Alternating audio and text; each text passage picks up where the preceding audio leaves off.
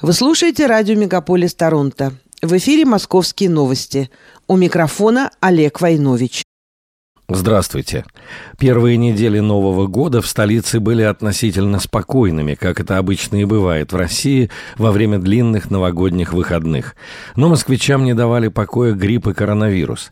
Несмотря на снижение заболеваемости, высокий уровень заражения респираторными инфекциями в Москве может продолжаться до конца января, а уже потом начнется спад, заявил врач-инфекционист Николай Малышев. Как он сообщил, в Новый год школьники уходят на каникулы, в это время заболеваемость падает, после того, как каникулы заканчиваются, народ идет на работу, учебу и заболеваемость начинает подниматься. Специалист посоветовал в период подъема заболеваемости носить маски в общественных местах и вакцинироваться. Около 30 новых поликлиник планируется ввести в эксплуатацию в Москве до 2025 года, сообщил мэр столицы Сергей Собянин.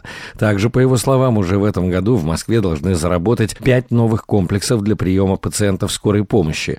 При больницах имени Пирогова, имени Филатова, имени Буянова, Боткинской больницы и НИИ скорой помощи имени Склифосовского. Как отметил Собянин, в общей сложности более 600 суперсовременных коек, 10 тысяч единиц новейшего медицинского оборудования, порядка 60 высокотехнологичных операционных и примерно 500 тысяч пациентов будут обслуживаться в течение года. В мэрии успокаивают москвичей, уверяют, что в начале года им не грозит повышение тарифов ЖКХ.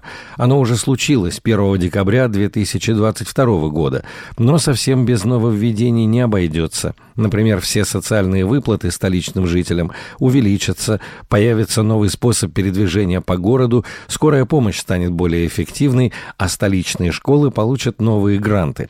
Правда, неизбежно вырастет стоимость проезда на общественном транспорте. Продолжается строительство Южной Ракады. Его планируется завершить до конца года, сообщили в столичном стройкомплексе. Сейчас строительная готовность объекта составляет порядка 70%. На всем протяжении Южной Ракады появится 21 новое транспортное сооружение. Эстакады, тоннели, путепроводы и 18 безопасных пешеходных переходов. Эта трасса протяженностью около 40 километров прямого хода соединит крупные автомобильные магистрали города – МКАД, Кутузовский проспект, Мичуринский проспект, проспект Вернадского, Ленинский проспект, Профсоюзную улицу, Варшавское шоссе, Пролетарский проспект, Каширское шоссе и Люблинскую улицу. В Москве отреставрировали скульптуры шахтера и колхозницы, установленные на жилом доме военной инженерной академии в Подколокольном переулке.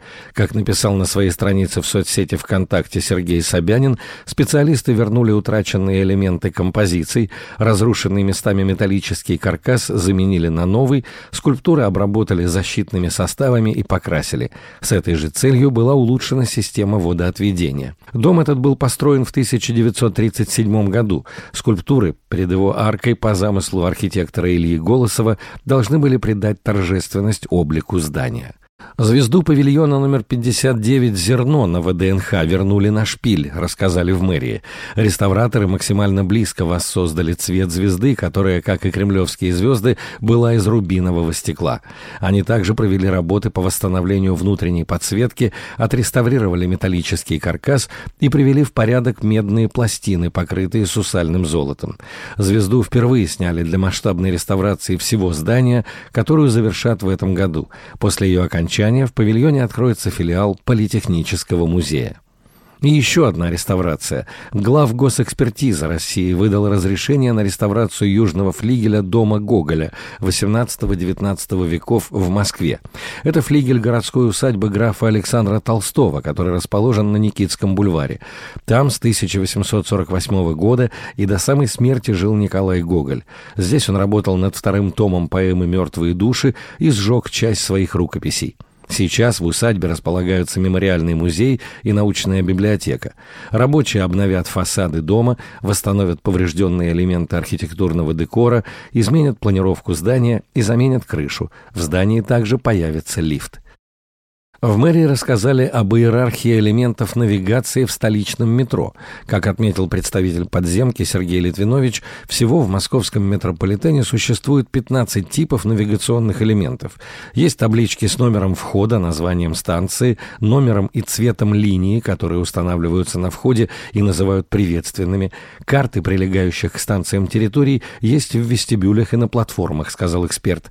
В метро существуют и маршрутно-путевые полосы. Они установлены установлены горизонтально на стенах через пути и вертикально на колоннах на перроне. В самих поездах размещено более 30 тысяч схем линий. К новогодним праздникам жителям столицы подготовили оригинальный подарок. В город привезли уникальную по нынешним московским временам пассажирскую машину ретро-троллейбус. Старичку ЗИУ-5 предстоит возить пассажиров по единственному сохраненному в Москве троллейбусному маршруту, который назван музейным – Эпоха троллейбусов закончилась в столице летом 2020-го. Однако тогда решено было все-таки сохранить одну кольцевую троллейбусную линию на память об этом виде городского транспорта, который обслуживал москвичей более 85 лет. По кольцу протяженностью около 3,5 километров от площади трех вокзалов через Красносельскую улицу, Елоховскую площадь и Новорязанскую улицу должны ходить троллейбусы маршрута «Т». Для его обслуживания выделены несколько современных машин. А теперь подключат ретро-троллейбус, который, конечно, куда более соответствует атмосфере музейной линии. Московский зоопарк под Старый Новый год провел акцию «В зоопарке ждут подарки». Посетители, которые принесли подарок для животных, получали бесплатный входной билет. Зоопарк просил мечи разных размеров и цветов из экологически безопасных материалов, кольца диаметром от 13 сантиметров, пирамидки для лакомств, лесенки и мостики для птиц и грызунов, канаты для птиц и многое другое. К подарку можно было приложить открытку с поздравлениями любимому животному. А тем временем в природно-историческом парке Измайлова видели краснокнижную сову. Редкая ночная хищница, длиннохвостая неясыть, сидела на ветке и наблюдала за обстановкой. Специалисты уверены, что птица прилетает на зимовку в лесопарк не первый раз.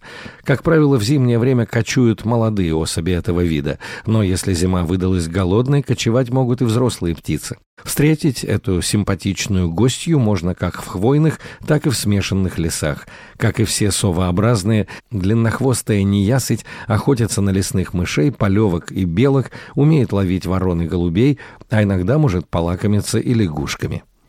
Искупаться в крещенскую ночь в Москве можно будет в 46 специально оборудованных местах, сообщили в мэрии.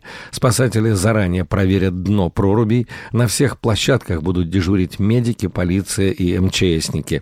Места для купания оснастят настилами, раздевалками, местами для обогрева и питания.